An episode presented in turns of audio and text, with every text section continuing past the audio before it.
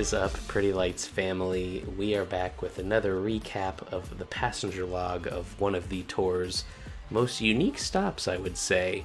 And we are, of course, referencing the three-day P L extravaganza festival, whatever you'd wish to call it, the happenings that finally happened in Pelham, Tennessee, at one of the nation's coolest, most unique venues, the Caverns. This is Wesley Johnson coming at you today from Rochester, New York, and joined virtually by my favorite and your favorite, Elizabeth Dreesen. Elizabeth, how are we? I'm good. Just still like reveling in the amazing ten days that we had in San Francisco and just um, getting ready like mentally to go to New Orleans. Looking forward to my parents visiting for Thanksgiving this week. So feeling feeling good, feeling like I've gotten some like good, necessary recovery time, and excited to be here with you too.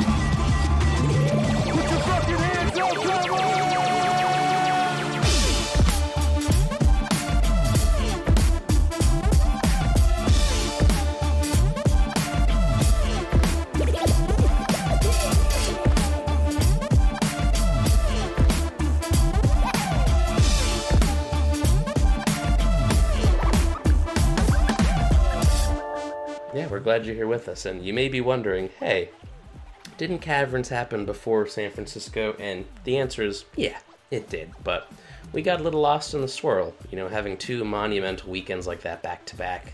Um, pretty crazy, great for the community, obviously, but uh, we wanted to prioritize doing the San Francisco episode together just because we happen to be in person, um, and you've probably listened to it at this point, and if you haven't, you definitely should, because we were joined by someone who you and I both respect a whole lot.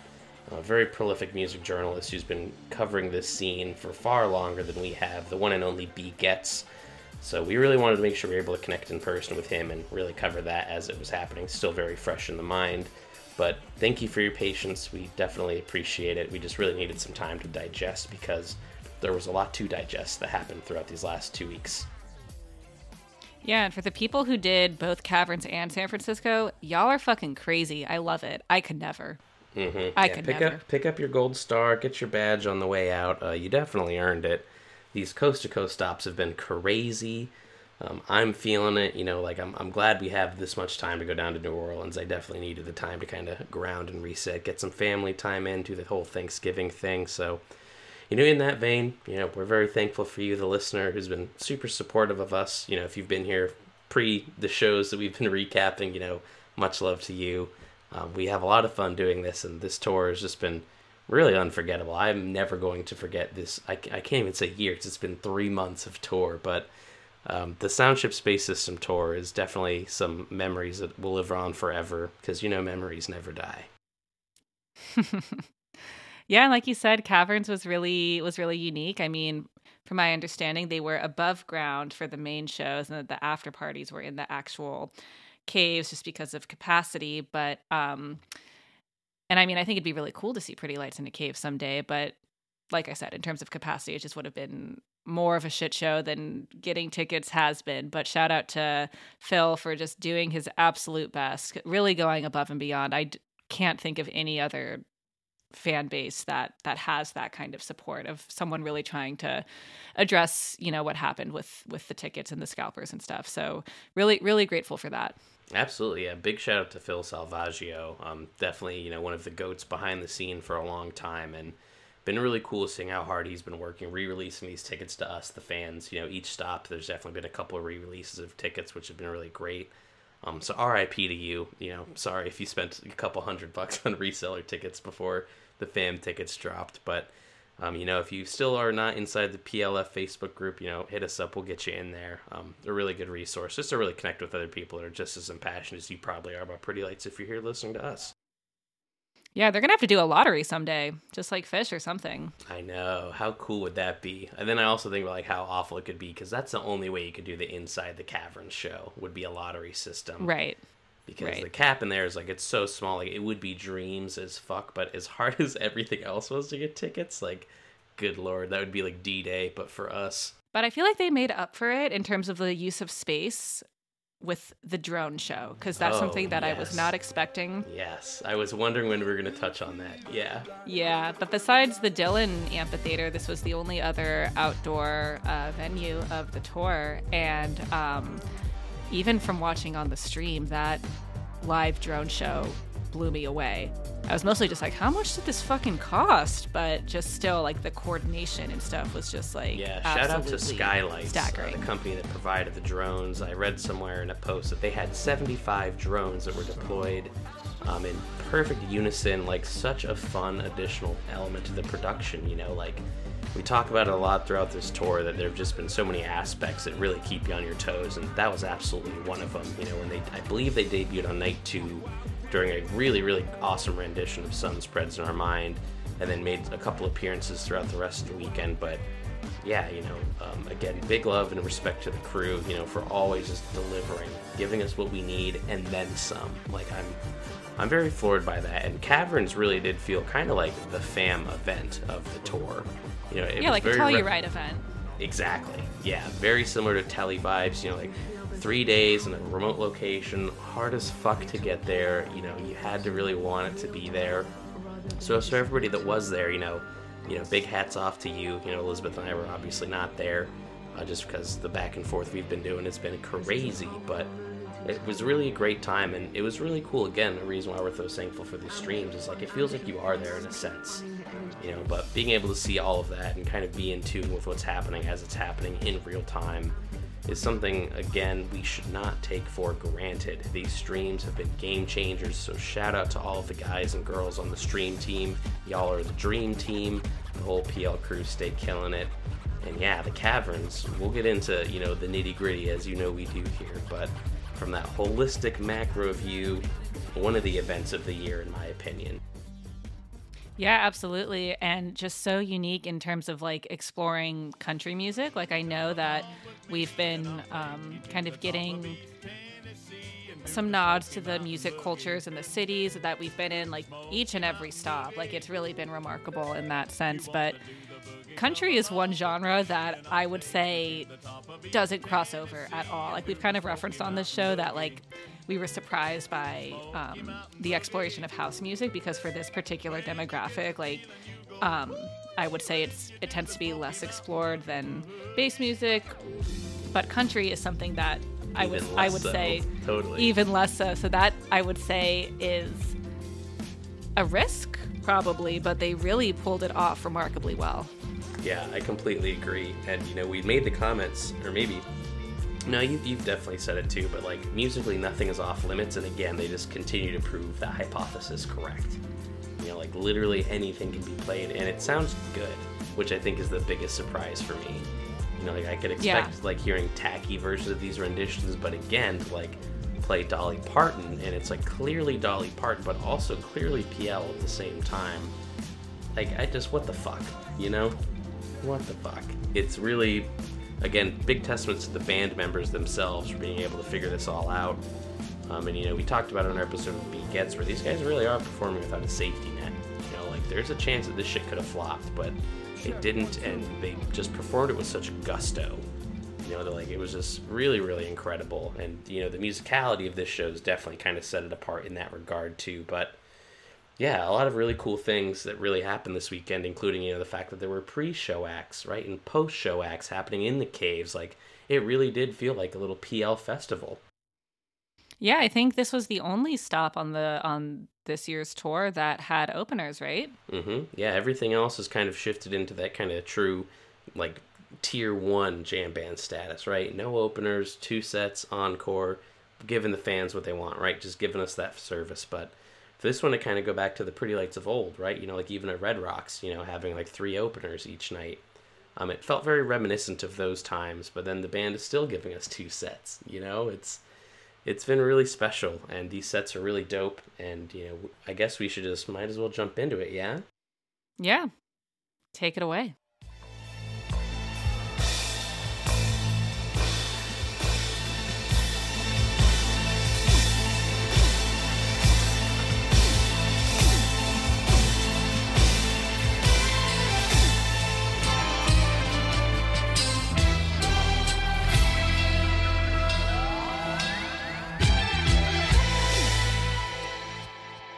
Well, starting off with night one at the Caverns, set one, um, an incredible tour debut of Short Line, the first ever Pretty Lights song from the discography dating all the way back to two thousand six.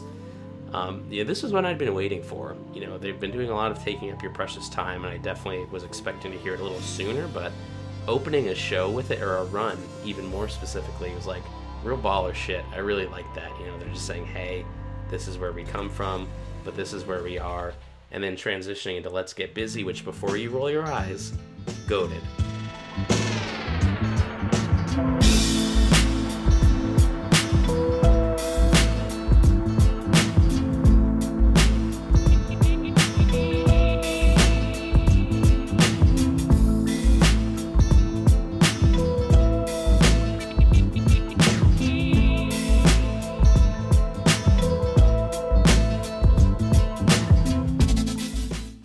Let's Get Busy, in my opinion. The intro to it was absolutely incredible. This was kind of that first section where we got some kind of folky aspects in the music. Mm-hmm. And then, of course, the, my favorite little vocal sample, I think, was the Ghost Ride the Whip. Um, yeah. That shit was so fun.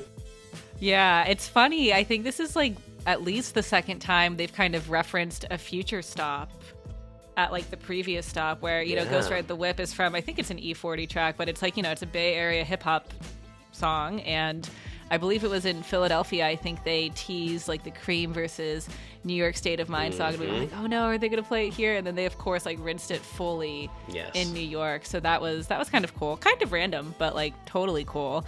And when you made your comment about rolling your eyes at Let's Get Busy, I hope you weren't referring to me, because you know that is my guilty pleasure. In fact, you know that the Hero Bus drop is my guilty pleasure.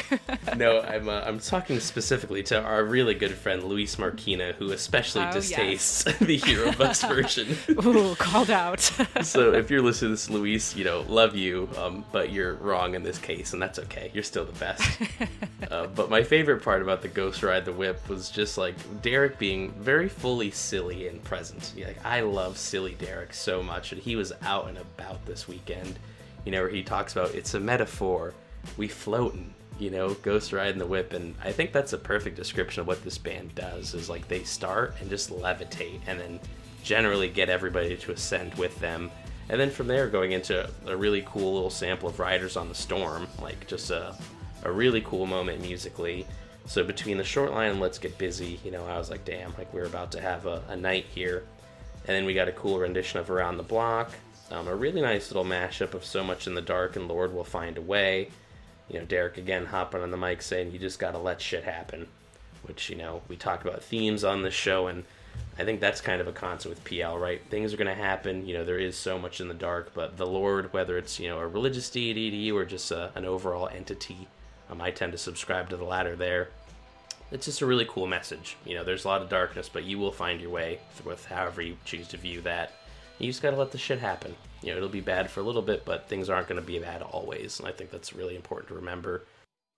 Yeah, love that. Uh, then a fun rendition of Can't Stop Me Now with, like, some cool, like, electro-y noises towards the end. That's, like, the shit that I come from. That, like, I don't want to call it, like, electro house, but it just reminds me of, like, Justice, like, dead mouse a little bit. And, like, that's, the sh- that's like, where I come from, so...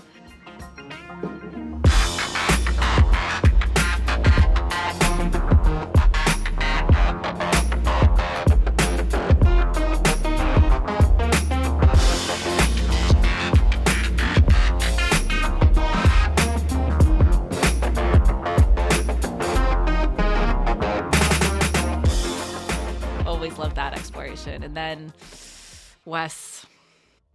Yeah, and then from there, the shit that I come from, my number one In Search Of finally saw the light of day for the first time since New Orleans in twenty sixteen for that monumental New Year's Eve show, Solamente. And I was in Vancouver as this show was happening, having a really nice night um, at this cabin in this beautiful town called Squamish, just overlooking the lake. And I, my phone just starts going crazy. And I'm like, oh my God, like, who's died now? You know, it's, this is my first reaction when I get more Aww. than like three texts. But it was a bunch of homies who know how much I love Solamente. And people are just going like, Wes, it's happening. And then Joe FaceTimes me, our dear buddy Thought Process, and he's FaceTiming me. I'm seeing them perform Solamente, and it was just stunning, you know. Hats off to Greg. You know, we always have to plug the Laser Shark, the GOAT, just like really setting the mood there in those dark Tennessee night, just illuminating through the way he does. And then they played the flute solo, which specifically is the part that I've been chasing the most. I uh, I got Solamente and Telluride in twenty sixteen during the D J set, but infamously transitioned out before the flute solo, and probably the worst case of blue balls I've experienced in any sort of context, music and sexual, in my entire life. It was really hard.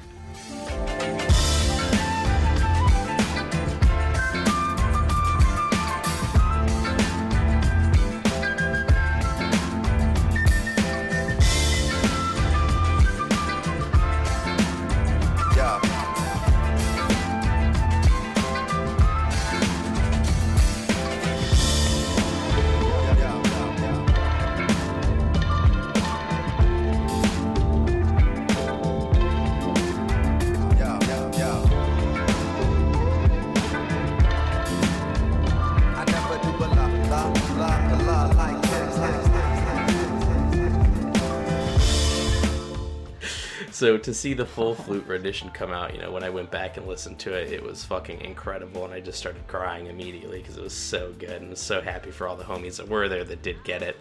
And then a, a really cool sample from M F Doom from one of his most iconic songs, Accordion, um, specifically the line, living off borrowed time, the clock ticks faster, which again, you know, just the meaning behind that I think is really cool with what they were doing in this set. Because I think we explored it in San Francisco, but I think they are really doing a lot more storytelling, especially on the latter half of this tour. It felt like the beginning of the tour was just like kind of dusting out those big numbers, doing it in big ways, but I think they've been digging a little bit deeper here. And then the fucking gall to go from Solamente into Forever Lost, which was like seamlessly transitioned into the world as a cinema, like just chills, absolute chills from how hard they were going on this first set, to then giving us another tour debut with Change Is Gonna Come. You know, like one of my favorite tracks.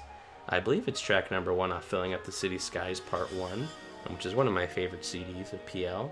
I mean, I call it C Ds because I own them on C Ds because I'm a real head. I've been at this shit for a minute. I got the full C D deck, so what up? Um, but that was fresh. And then you made a note that there was some really cool exploration kicked in around the five twelve mark, which we'll kick in right about now.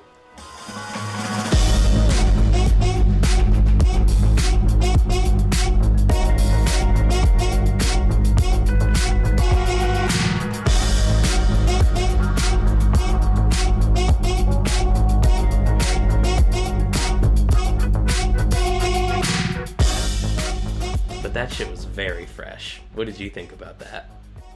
Oh, I loved The Change Is Gonna Come. I thought it was about time for that one. Um, and I remember thinking, or hearing rather, when uh, there was a little bit of a break between Can't Stop Me Now and Solamente, and you could hear on like the Twitch chat um, the band talking a bit, and they were like, oh, should we play Solamente? Like, people have been asking for it. And I just, I...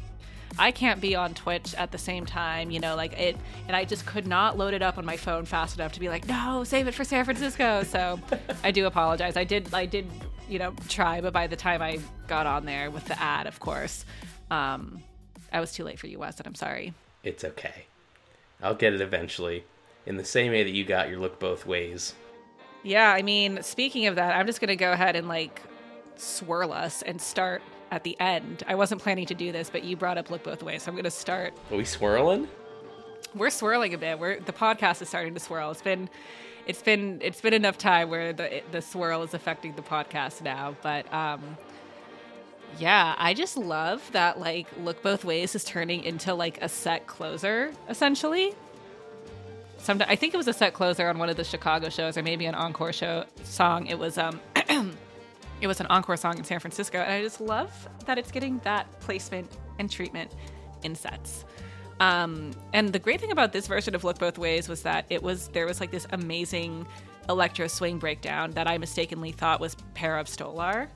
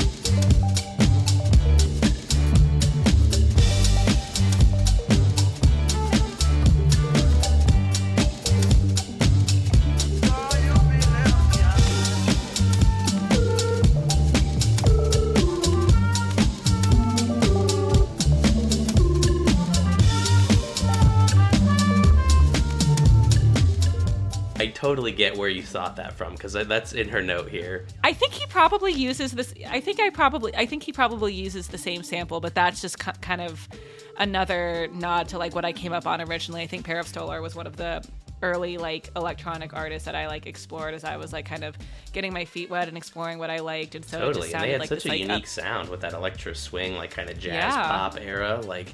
Really, yeah. really unique and very nostalgic in a sense. And I felt that way listening to that rendition too. And then the horns they use there are from this older track uh, by, I think it's called uh, Bird's Lament by Moondog, which was really cool, you know, kind of carried that vein here. And then the way they swirl that all together with like a classic kind of like funky O G like dance track, Finally, by C C Peniston.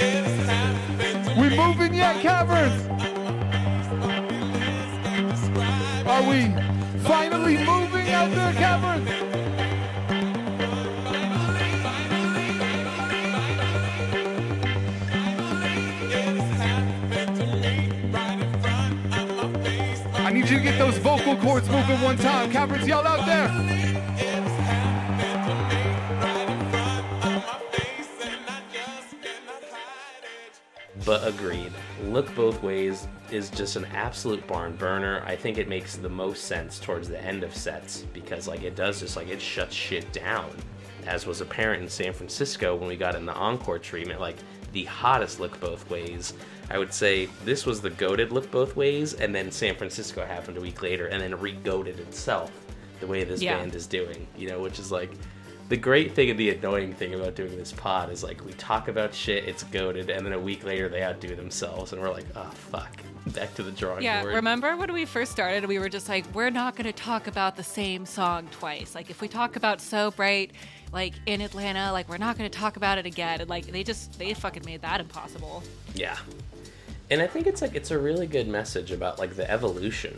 And I've been thinking about that a lot. And not only has the band been evolving, obviously the production team has been evolving, whether it's Greg or Anti-Alias or Eric Mentzer, but the stream team has been evolving with the elements they're doing. And a really cool thing I was thinking about was how the community has evolved. like something we were talking to B. Getz a little bit about off air, I don't think it made it into our San Francisco episode, was the community at large. Like the fact that we have dedicated people that are putting together these incredible set lists.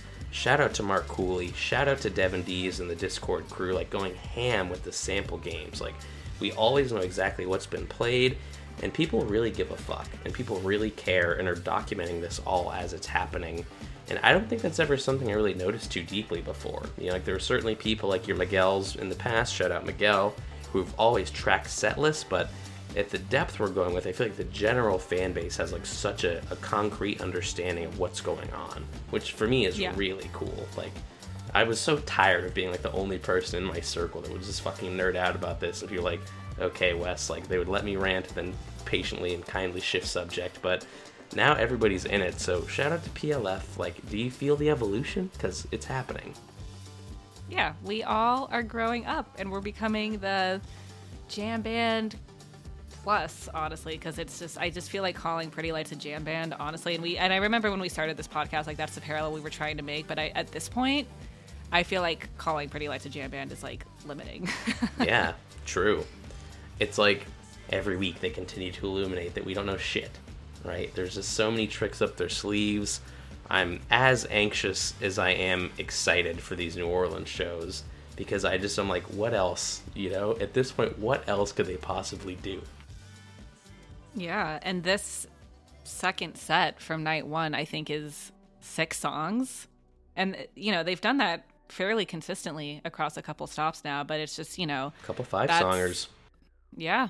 Which is different than, than years past, and really cool to see. Totally. Yeah, and, you know, really cool moment. Um, you know, The Road to the Stars, you know, that was a really awesome track from set two.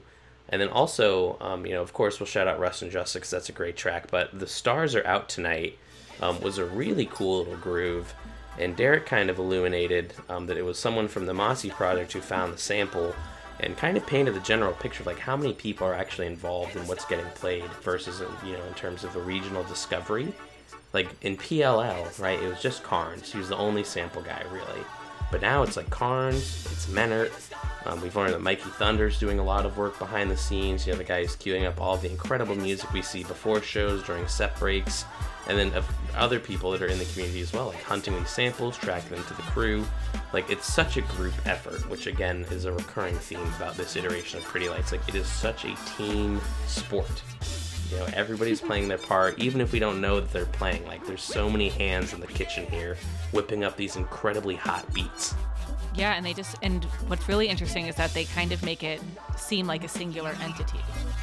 Yeah, and again, you know, like that whole six song set, like it just fits so well together. Like reading the track list, you know, The Road to the Stars into Rush and Justice into The Stars Are Out. You know, like we took a road, we got our vindication, they're out here. We have a gift, but it's still night, so make sure you look both ways. And then, you know, of course, they ended the night with, like, a really nice crew shout-out, which, like, I don't know. I don't know if people get sick of the crew shout-out, but I fucking love it. Like, I love when artists take time to appreciate all the people going behind the scenes, because as someone that worked in a venue, you know, like, my day started at five a.m., like, meeting the roadies, right? The guys that are schlepping the shit around at crack of dawn, they're the last ones that are going to bed at night, they're the first ones that are waking up in the morning. So the fact that they're really getting their shine from Derek and everyone else involved is, like, it's really important. I don't think it can be understated enough. And then also learning how Derek met Chris Carnes at a record shop in Boulder. Like, I don't think I knew that about those two. I was kind of yeah. curious how they came to meet, but very wholesome. Yeah, for sure. I'm, like, taking notes during it. I'm just like, all right, who do we talk to on the podcast? Who do we ask to be on? I'm just like the whole list of the crew. Yeah, and, you know, um, Encore with I Know the Truth, you know, classic way to end a P L show. Um, you know, this is... Get a it's, shrug from me. A shrug from Elizabeth, but a nod from me. I'll say, I see you. Well done. Way to tie it, you know, put a little bow on it. Um, a really special night one in a really special place.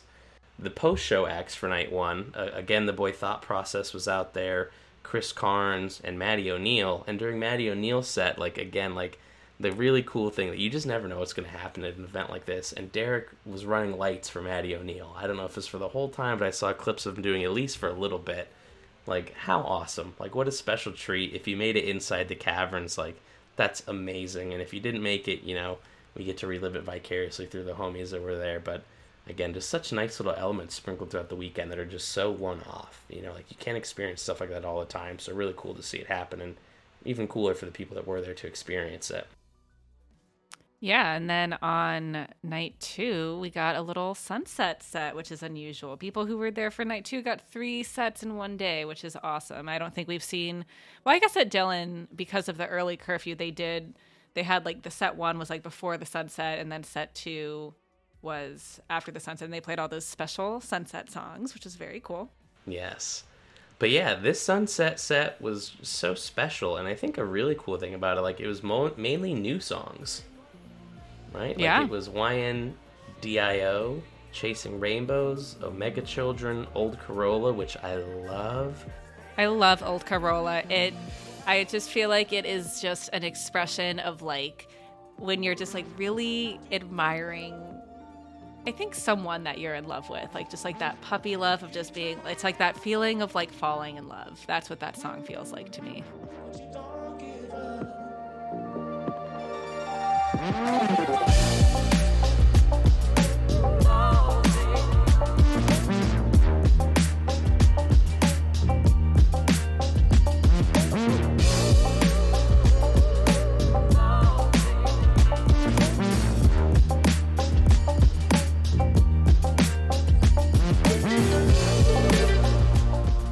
Absolutely. Yeah, I think about that too, but like even a little bit more wide lens on it. It's just like being in love with a moment in time.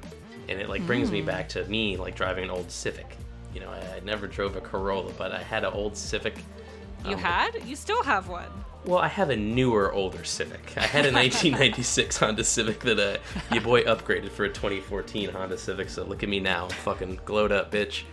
Um, but, but it's still, you know, when I think of my old Civic, you know, that I bought in Colorado, drove back to Syracuse, like all those memories I have from that time of like experiences I was having, people I loved who maybe aren't a part of my life anymore.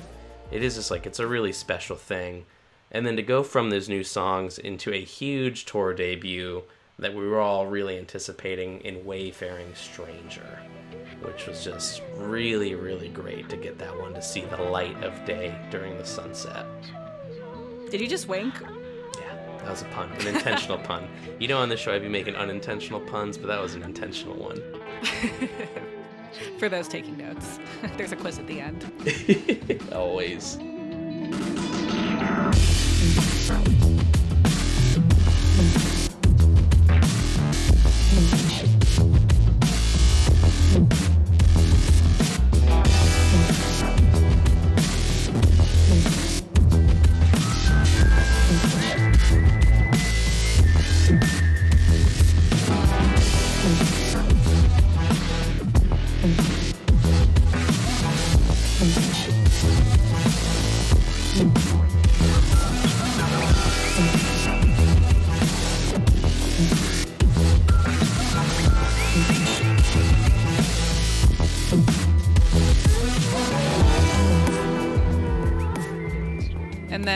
Followed by the most interesting version of Samso that I've ever heard of.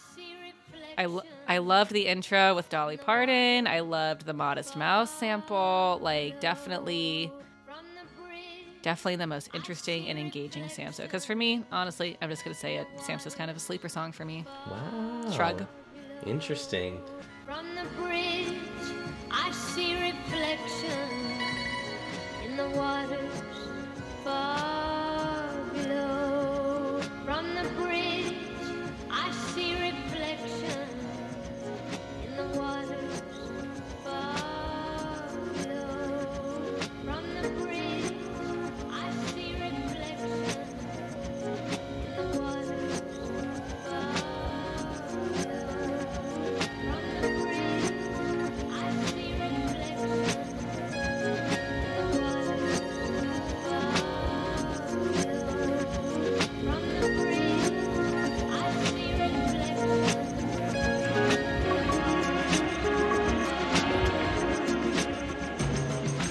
I agree with you, though. This was a very special rendition of the show, um, or of this song.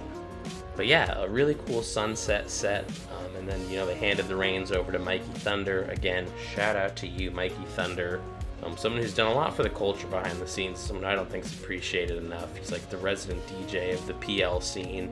Man's got fire taste, is an incredible D J. So big respect to you, sir. We see you, we love you, we'd love to chat with you sometime. Yeah, Pretty Lights Live has got to get on getting these uh, the set break music and like the preset music up on SoundCloud. Like I guys, like if you're listening, I, I appreciate, you know, how quick you are with getting the sets up, but uh, I need the preset music too because that shit's fire. I know there's a Spotify playlist th- floating around there somewhere. I think from Discord. I downloaded Discord once. I got overwhelmed, so I'm, I'm not on it. But um, the preset music is great. Yeah, and Stephen Moores and Devin, I'm looking at y'all because I know you track who's doing the music or who's being played during the set break music. So you have the power and the technology. Let's all figure out a way to come together on this one. uh, but then for the main event of night two, um, something new here. Uh, we had additional V Js join for the last two nights, and this was something I was really excited about because Glass Crane um, is one of my favorite V Js in the scene. Makes really breathtaking works. He's performed a whole bunch over the last couple of years. And with who? Style... I don't know if I'm familiar. Oh, really? Um, yeah, I'll have to send you some of his stuff. I'm a big fan of his. Um, he absolutely crushes, or they absolutely crush. I actually don't know who's behind the project. I've just, you know, happened to see in a few shows where they've been present. Um, but yeah, a big fan of that style, and it fit really well with what kind of Jack and Eric are doing on the visual team and what Greg was doing. Um, it's just, again, if, like very cohesive, the way that these visual artists are gelling together and the way that the musical artists on stage are is... Again, just it's very impressive to me. So shout out to y'all for constantly killing it. But we had a really great set here, too, with set one. You know, again, open with So Bright, which is really great. Um, you know, I, I really agreed with your note here. You had that fun manipulation of the horns. Um, and the way they explored that around, like, the eleven-minute mark was really, really cool. Again, like, not to talk about the same song we talk about all the time. But, again, they keep making the shit so hot, it's hard not to.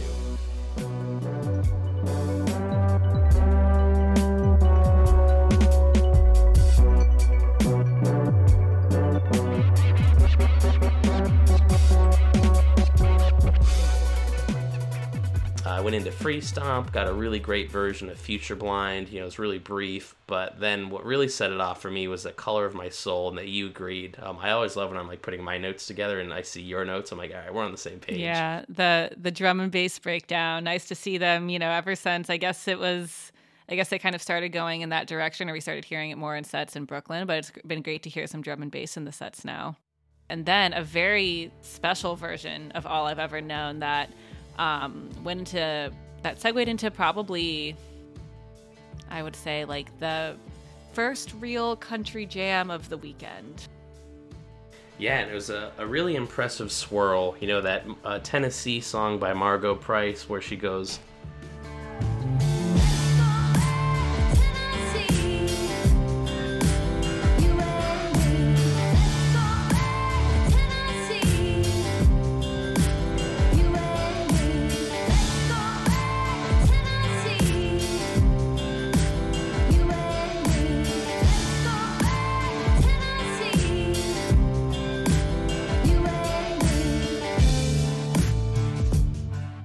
swirled in some Doobie Brothers, and then the Queen of Tennessee herself, the newly anointed to the Rock and Roll Hall of Fame, Miss Dolly Parton, who was swirled together with Bon Jovi.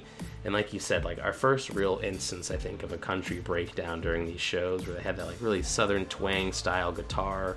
Again, a style of Pretty Lights I never expected to hear, but it just felt so natural in this environment.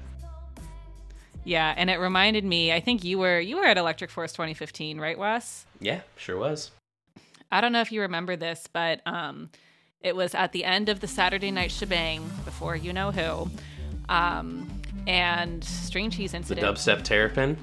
Yeah, the Dubstep Terrapin. They played this amazing cover of Terrapin Station by the Grateful Dead, and they just like flipped it into this incredible like dubstep version of it. And like when I heard Pretty Lights play this like let's go back to Tennessee dubstep exploration thing, it reminded me exactly of that.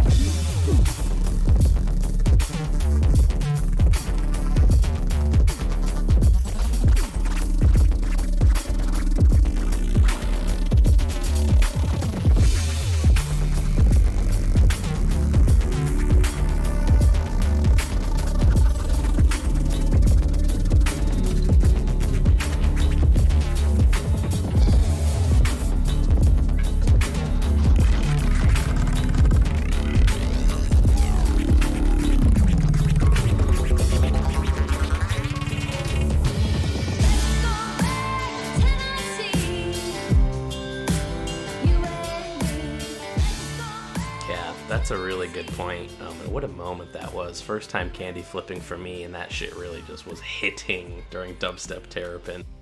Mm-hmm. But swirling back to P L land, um, after All I've Ever Known, we got a cool tour debut of Savages. You know, last time that was played was in Eugene in twenty sixteen, which I was at that show, which was really cool. Um, you know, it's a song that definitely doesn't get played a lot. I don't know if I need to hear it all the time, if I'm being the most honest, but still a really cool tune. Again, the bust outs and debuts we're getting, they're just like, I'm really impressed by, and they've really covered a lot of their discography. You know, there's still some tracks that I wish they would play versus some repeats they've done, but again, they're always busting out new shit for us, and I appreciate that. Yeah, and then set two opened with um, Exodus, another tour debut. Um, I liked your note here, throwback to the episodic tour, because um, Exodus always makes me think of the episodic tour. I think about the um, Telluride twenty fifteen video compilation, and just like that version of Exodus is just like so spectacular, and really, I think, like such a solid representation of like what the Analog Future Band was capable of. Yeah, and I think it was some of the first moments where we really saw Derek play bass too, and that's become more of a regularity on this tour, which yeah. I think is really cool to see his evolution as a musician. Um, obviously, he's got his little analog, analog modular synthesizer down to a science, but also just ripping it up on the bass. You know, the times you've seen him touch the strings are, are hot, like really good, where Exodus jams were kind of basic, but yeah, I thought it was a fun little throwback.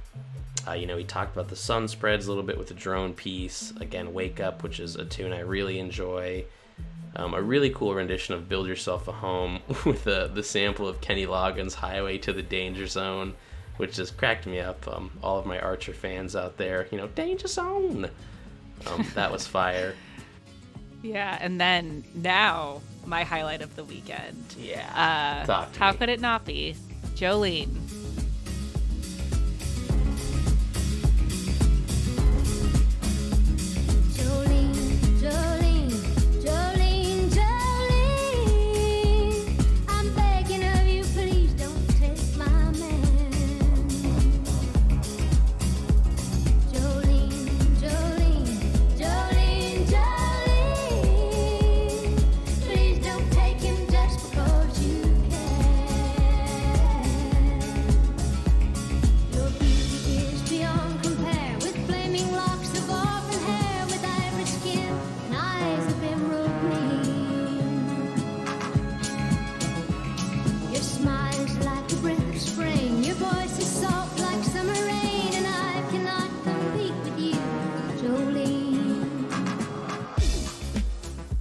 Yeah, who would have thought? And then, you know, also sampling uh, Claude Von Stroke's version of Jolene that he does with Green Velvet. We heard some Troy Boy, but it was just like a really just perfectly played out version of Jolene. I absolutely loved it. Agreed. Yeah, I mean, My Only Hope is definitely uh, a favorite of mine. I think this is the only the second time it's been played this tour. You know, the first time being in Dylan. Um, I remember that very clearly with my buddy Joe, who's like, that was his number one in search of, and getting to go hype for that. But yeah, the, the blending with Claude Von Stroke was fucking incredible. You know, like, in what world would you expect to hear Dolly Parton and Claude Von Stroke in the same breath, and then Troy Boy shortly after? Um, and also, you know, R I P to the Claude Von Stroke project. Um, that is no longer, as he's now yeah. reverting to just Barclay Crenshaw. Um, but, you know, Claude Von Stroke was a, I don't know if it was one of my favorite house projects, but there's definitely some timeless, timeless anthems that came from there. I was there. just starting to like him, too. My fucking Northern California Dirty Bird friends. I fight at Northern Nights, I guess it was last year now, like Claude Von Stroke was a headliner, and he also played as Barclay Crenshaw later. Um, it was fucking incredible. I had a great time shaking my ass with the homies. I loved it. God, we love shaking our ass with the homies. Yeah. Then from there, we got a cool debut of Don't Cost You Nothing. Um, I'm a really big fan of that tune. Again, something that was completely off my radar. I didn't expect to hear it all on this tour, but was really glad to see that one get some life. Yeah, I would take some more songs off that U S B. I think Don't Cost You Nothing's on that U S B, right? Yep, the U S B two point oh.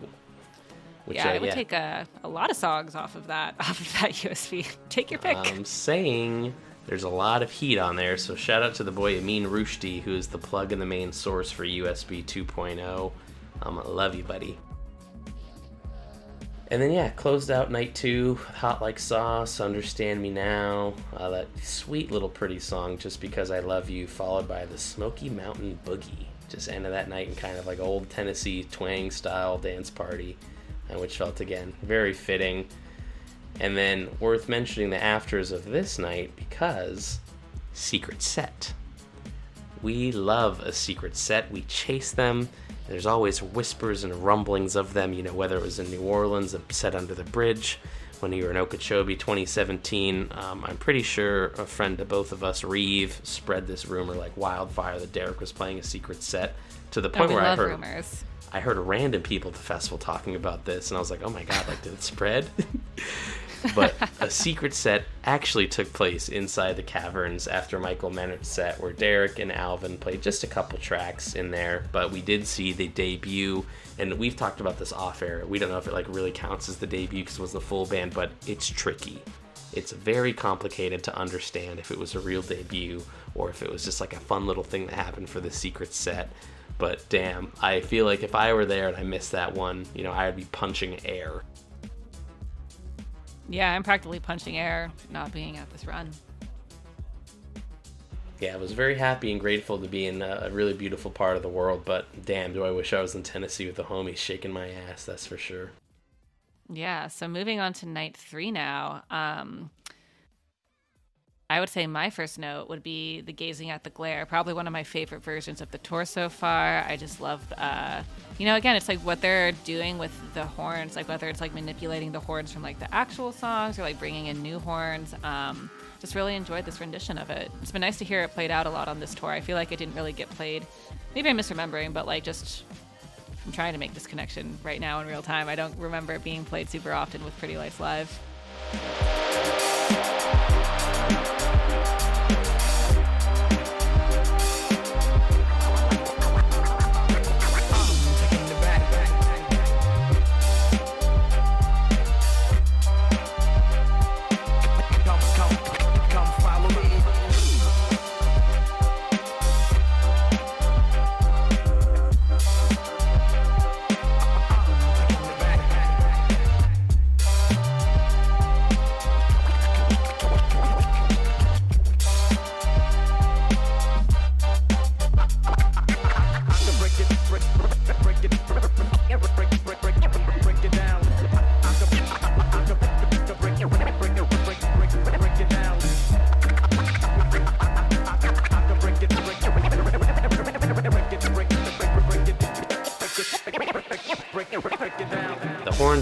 I really liked, you know, Carnes breaking it down like a gangster. And then also among the visuals this night was Cybernautic, who was like serving up a delicious palette. Just a really incredible blending of colors, again, I thought fit the style very well.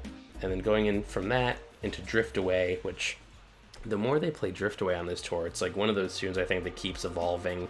Um, I have a note that this was the goated version, um, but I also really enjoyed the rendition I did in San Francisco. So again, Um, tough to say, but the way they've been exploring it is just really sensational. You know, it's like it's got completely unmatchable vibes for me. The way they kind of hit that slow section's like very synthy.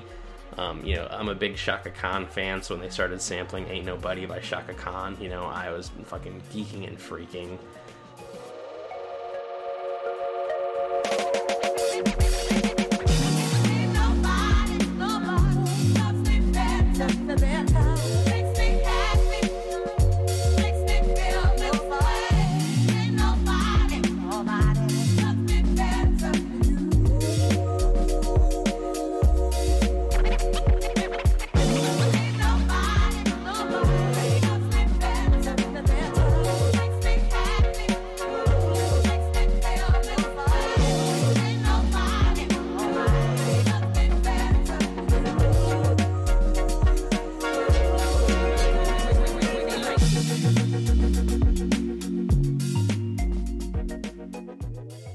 Like know how fucking dialed in they were, and it just felt like a celebration of that.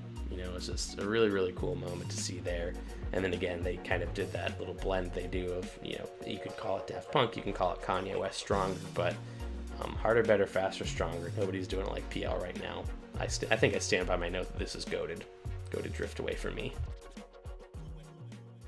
Yeah, I love that. Um, my next note for this set is just B-Rock. Uh, I thought it was a really cool intro. Uh, I wanted to figure out what the sample was, but whoever's responsible for the samples, you missed one, because I went on the history of the set lists uh, that Mark has. He has this like one like dedicated post with like all the set lists from the tour so far. Tried to go find the number that matched up, and I couldn't find it. I'm just giving you a hard time. It's amazing to see so many like footnotes, essentially. We're at the point where we're doing footnotes and like citations. It's like pretty amazing. It's like fucking M L A, Chicago style, whatever the fuck you want to call it, approved. The bibliography is uh, is correct. And uh, I think my only other note I have of the set one is something that you kind of alluded to earlier, where they do like a little tease of something that's yet to come in a future stop. But before they played The Last Passenger, directly before B-Rock, they played a little bit of Tennessee Jed by the Grateful Dead. Um, which I learned was kind of a direct nod from Mark Cooley, who was talking to Michael about playing that song. And the reason I bring that up is obviously, you know, they're going to San Francisco, where they have since, uh, if you've checked out our episode about San Francisco or listened to the shows, you know, the Grateful Dead came up quite a bit at the Warfield. You know, the house that Garcia built, as B. Getz put it. But hearing Tennessee Jed before that happened, I was like, oh, they're getting ready. Like, you know, they're listening to Dead, they're getting in the headspace for the following weekend, which was San Francisco. So I thought that was really cool. Um, and then I believe they ended that set with At Last I Am Free, which, you know, it's a, I don't know if it's a song for everybody, but it is a song for me. Um, I'm such a fan of that too, and it just like makes me feel ethereal. Um, I always think about, you know, the At Last I Am Free at Red Rocks in twenty eighteen, where Derek gets on the mic and is singing that. Like, it's just such a powerful tune. Yeah, and I love like the halftime version. I don't know if that's like the proper terminology for when like they kind of like slow it down towards the end, or sometimes I, they actually might have started this version with like the slower, the slowed down version, but they've done it either way. It works either way for me, but I, I love when they do that too. I completely. That's what agree. That's what makes it ethereal to me, honestly, is like that like slowed down version, because it's such like a hype song. It's like very upbeat usually, but like that slowed down version is like really nice and wavy. Yeah, and then set two, Jesus Christ, there were some really big things that happened here. Um, you know, my first two notes, and I'll let you take it away. But my first notes about set two was, uh, you know, starting off with Solar Sailor into Hot Like Rocks into Regular Priority. And this Regular Priority is one of my favorites. Um, from a visual aspect, you know, Cybernautic was like using these really crazy cool purple and blue colors, while Eric Mincer was using these blue dots. Greg was rinsing these purple and blue lights. Like, everybody was on the same page.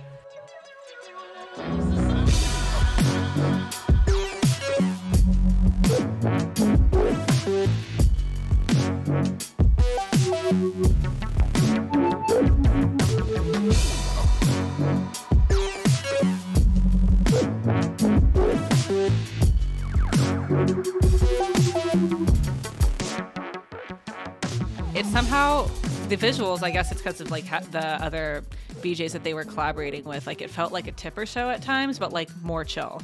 Sometimes the Tipper show can be like very like overstimulating for me, and I know that's part of it. That's like not a criticism. That's just like my own personal experience. But like, it felt like Tipper visuals, but just like more chill. Absolutely, yeah, very fitting. Like down temper Tipper Tipper visuals. Um, and then a cool little Everybody Loves the Sunshine tease. You know, I'm a huge Roy Ayers fan, so anytime I hear that song in any set, you know, whether it's the original or the Netsky remix, I'm a fan. Um, and then in the great Let the World Hurry By with a super hype intro, and as Let the World Hurried By and we were getting ready to come into the next stage, a very, very special guest graced the stage. Yeah, we finally got a long-awaited sit-in. I'm surprised it took this long, to be honest. I'm surprised it never happened with Pretty Lights Live. But um, Adam Deitch got the opportunity to sit in for uh, two songs, like a classic Total Fascination Sunday School. I wouldn't call it a sandwich, but like the mashup of those two songs, which is very much from the era of Pretty Lights that he was performing with. And it was great to just kind of really hear the difference that he brings to it. It was great to see him having so much fun and kind of perform with this version of Pretty Lights, because my understanding is that, you know, when he was performing with Pretty Lights with the Analog Future Band, like they were playing with the click track. And this is, I think, you'd have to ask him, but I think this is the first time he's played with Pretty Lights without a click track.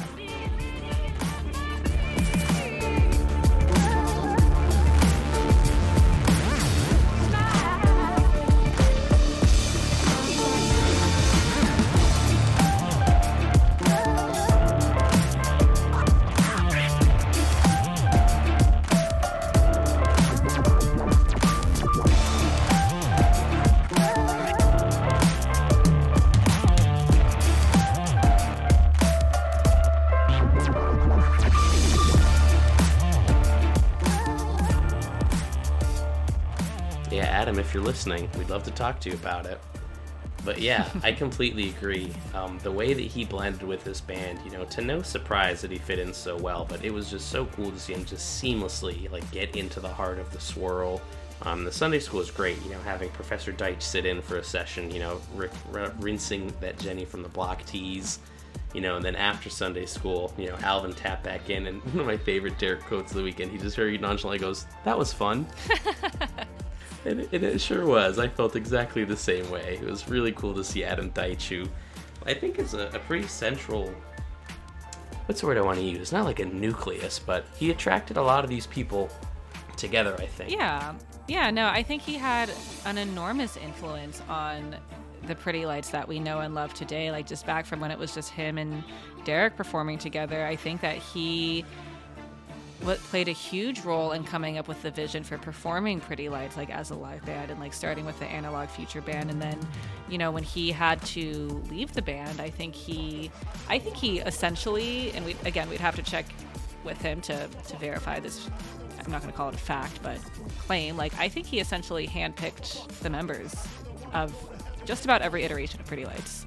Yeah, true. I mean, he's a very connected guy. I mean, he's the reason why Alvin is our drummer, and, you know, very thankful for that, because I think Alvin is such a great addition to this project. Stylistically, I think he pairs very well with what P L does, so, you know, big shout out to Adam for kind of coming back and giving us a taste like what could have been, but, you know, he's obviously crushing things with Lettuce, so big shout out to him with his own solo projects. Like, Adam Deitch is very busy. As you know, they say, Deitch beats don't quit. So it was very cool to see him sit in for a bit, and uh, just kind of happy coincidence, I think, with Break Science doing the after party that night, but a very, very cool moment to see him again with the band, and, you know, you could tell it was very special for everybody that was there. Just smiles were in no short supply. Yeah, I'd love to see it repeated in New Orleans. I mean, maybe it's just like one of those, like, singular, you know, stop treats, and like that's totally fine if that's the case, but I wouldn't mind another sit-in happening in New Orleans, because I believe uh, Break Science plays the after party on the third night of New Orleans, so he'll be in town. So after the reins were handed back to Alvin, uh, we got a great version of Who Loves Me, a really cool I Can See It In Your Face. And then for me, one of my highlights of the entire weekend was the Fatboy Slim versus Arrested Development. Ugh, what a choice. Wow. With Fatboy Slim. Wow. Praise you. God, I love that song. Yeah, it is like one of the first songs, like as I was starting to get into electronic music, Fatboy Slim really captivated me, and I think the line of Praise You, like, is so true to the P L experience, where it's, we've come a long, long way together through the hard times and the good. I'd have to celebrate you, baby. I ought to praise you like I should. And I'm like, I'm getting chills just thinking about it, but we really have, you know, like through P L, there's definitely been some highs and some lows with the project, but we are just in full celebration mode right now at the Renaissance. Like, this product deserves to be celebrated. It's why we're so adamant about doing this pod and these recaps the way we are, because what's happening now is it's monumental, and it deserves to be celebrated. It deserves to be talked about. It deserves to be acknowledged. This shit is beyond next level. Like, I, there's no other way to put it. You know, band, production, there's nothing like it in electronic music right now. This tour, I think, will go down in the history books. Absolutely. And I think in addition to like celebrating the band and praising the band, like we got to praise ourselves and celebrate ourselves a little bit too. And just like all of the, like, cause as individuals, like, you know, we can think about, you know, how we're all part of a community and, you know, like the band and everything, but even as individuals, like we've all come a long way through hard times and good. And like, we, we got to celebrate ourselves. We got to praise ourselves. Like, I think that is important. Just like kind of acknowledging like the pro- the progress that like we've all we've all made. That's a great point, Elizabeth. So if you're listening to this, you know, make sure you take some time today to reflect, you know, really acknowledge where you're at now. Hopefully it's in a better spot than where you've been before. And if you don't feel like you're there yet, just give yourself some time, because you'll get there. We believe in you. Yeah. Yeah, I mean, that then, honestly, I was going to be know, like, like, that That about does it for me. The rest of the set, I was that, you know, like, you know me, Electro Cali is a shrug song for me. Um, but this version of Electro Cali, Into Whatever You Like, Don't Stop Believing, little Steve Miller Band action, like, what a swirl. I don't know about that one. Wow. That's my hot take.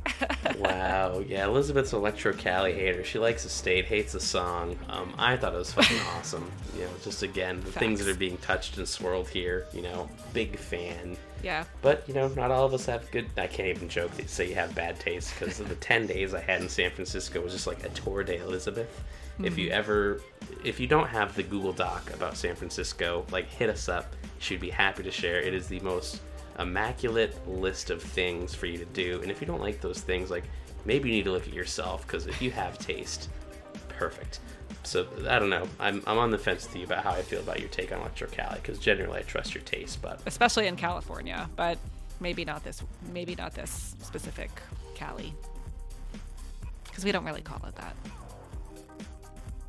Okay, lives there for like three years. It's six. I know, I'm being facetious. But yeah, you know, musically, that kind of wrapped up the weekend. So, you know, when we look back at Caverns, you know, I, I as I said in the beginning, I think this is going to be one that really stands out from the rest, in the sense that it was just like a P L fest. You know, three days of completely curated music, including pre-shows, incredible historic P L shows that would have stood alone on their own as is. And then incredible afters taking place in the Caverns, which, again, a very historic venue. Um, I'm really cool. Er, not really cool. You are really cool. Thanks, Elizabeth. See, again, that's her good taste coming through. Mm-hmm. Um, it's really cool to see how the Caverns has really grown, because I remember a couple of years ago, like pre-COVID, it was very one-off, the shows they were doing there, but they're cranking shit now. Like, they're they're very busy.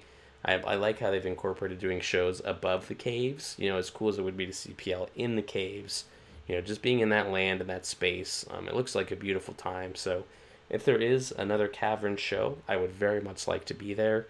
Um, again, a special weekend, lots of tour debuts, bust outs, sit-ins, you know, special Derek moments, general tomfoolery. The Caverns really had it all. Yeah, absolutely. Um... I'd say I want to go to the Caverns, but, like, I need an Airbnb. You will not find me hauling a tent across the country, try, let alone trying to fucking pitch one and trying to survive in, like, forty-degree weather overnight. Um, I will be knocking on your door. Show, that's what that's what happened. Survive. Yeah, Northern Nights two point oh, where my tent gets broken and I just show – I truly embrace the wook that I am and just show up to – you know, this random group that adopts me. They're now my friends. Shout out to the Gold Block Collective, but – uh yeah, that's my uh, that's my toxic trait. Terrible camp, one of many. Terrible at camping.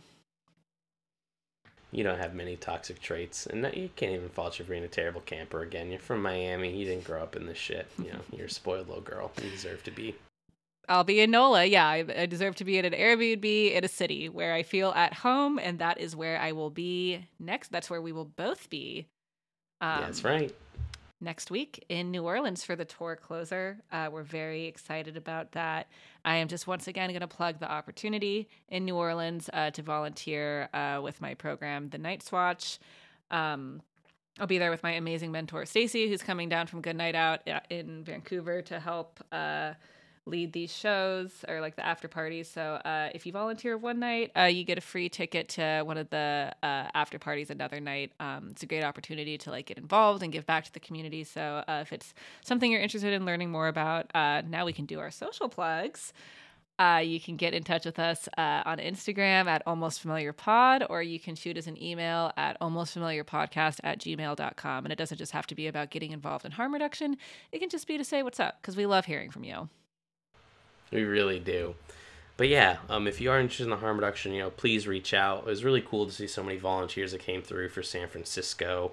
Um, that was really special to see. And again, just like everybody was doing a pretty good job of taking care of each other. So even if you don't volunteer, you know, just be the change you want to see in the scene. It doesn't take much. Yeah, I am so, you know, I've the, I've only been to New Orleans once. It was for the New Year's Eve show that you missed a couple weeks ago, or not a couple weeks. Definitely doesn't even feel like a couple weeks, a couple years ago. Um, I'm excited to get back. Um, it's so many people's like favorite city. You know, like B. Getz was saying that it's his favorite city when we like when he did the podcast with us. Like I have many friends that like just like love New Orleans. Um, so I'm really looking forward to really trying to spend some time um, and exploring like the city and like the culture, just like the rich uh, music history, and just seeing um, how that translates to Pretty Lights. Yeah, me too. And uh, yeah, very excited to be in there to catch this tour closer with you specifically. You know, very grateful we got to catch the tour opener together. It's very fitting that we catch the tour closers yeah, together. It's a sandwich. It's an almost familiar sandwich, guys. It's all one big sandwich. Mm-hmm. Um, ooh, we'll have to take a note at what like the first song was played versus what the last song played of the tour was. See if God, we're what was cheeky, what but... was the first song of the tour? Oh, it was um, Omega Children, right? The You Got Sunshine. It was a new tune. I think it was that one. Was that the first one? I believe so. It was Omega Children. You fucking, you're good, Elizabeth. You are good. Yeah, but um, there's still a handful, very several handfuls of tracks that haven't been played. And in fact, I don't think they would do this necessarily, but like I was thinking it'd be cool, like if, or at least I think it would be cool if they did like one set of like the new, whatever the new album is, like in order. I think that would be cool. Mm, just like know. Play it out front to back. Yeah. That would be fire. And like we wouldn't know it because we have no idea like what's on the album or like what order it's in, you know, like it's or like if it's if it even is an album, you know, like it's I, I just think it'd be cool. I mean, cool Derek to... said before tour there's an album coming at the end of this. So that's like the you know, the the pot of gold at the end of the rainbow yeah. that has been this tour. I I forget about that. You know, we are gonna get that new album. I just think back to the post a couple of years ago where he it's like all of these like air quotes. It's like I'm tired of releasing like in air quotes like albums and I forget what else it says and I'm just like well, how the fuck is he going to release the music? Am I going to have to like buy a cassette player? You know, like so. If that's um, what it takes, that's what we'll do, Elizabeth. Oh yeah, absolutely. But um, I don't know. I think that'd be cool just to like kind of hear the album in the order that it's meant to be heard, like before we actually receive it in the order that it's meant to be heard. Totally with you. Well, until New Orleans, hope y'all have a happy Thanksgiving or had a happy Thanksgiving, probably more appropriate by the time we actually put this out. But enjoy your downtime, rest up, recharge, tour closers coming in hot. It has been such a treat, such a pleasure to share some time and space with you. So thank you for letting us take up your precious time. This has been Wes Johnson. Love you guys. Yeah, and this has been Elizabeth Dreesen. Thank you so much for tuning in with us, hanging out with us, and just kind of reflecting on the collective experience that we've been having so that we can look back, you know, weeks, months, years, pass it along to the next generation of just like what you said, like the, because this tour is one for the history book. So I'm glad that we're uh, really trying to take the time to, um, you know, document it to the best of our ability. And of course, you know, on that note, we have to thank, you know, the team behind Pretty Lights Live for uh, just giving everyone the capability of, you know, reliving these sets. Um, and also for us to be able, because I feel like they really help us tell the story of these sets. Um, and it's like fun. It's just been such a fun creative exercise, like editing these and like, you know, identifying like what's the right timestamp to use and like what should like, I feel like we rarely open with the tracks that Derek opens with. You know, it's like we're not necessarily opening with like the first song of like night one or like of any of the sets necessarily. It's like we're making choices of it'd like... It'd be too easy. It'd be too easy. It's like we're making these... This has been like probably one of the most like fun creative exercises I've ever done of like, oh, I'm, you know, like what's the right song for like the opener? What's the right song for the closer? So like I just personally have had like a lot of fun doing that and I hope it's been fun for those uh, listening. Well, hopefully if you're still listening, you've been having a good time because we've been having a good time making this content. We're happy to share it with you. Yeah, one hundred percent. So we'll see y'all in NOLA. Can't wait to eat some really good food. And yeah, come say hi if you're there. We'd love to meet you. Let me understand your way. Together, through the hard times and the good, I have to celebrate you, baby. To praise you like I should.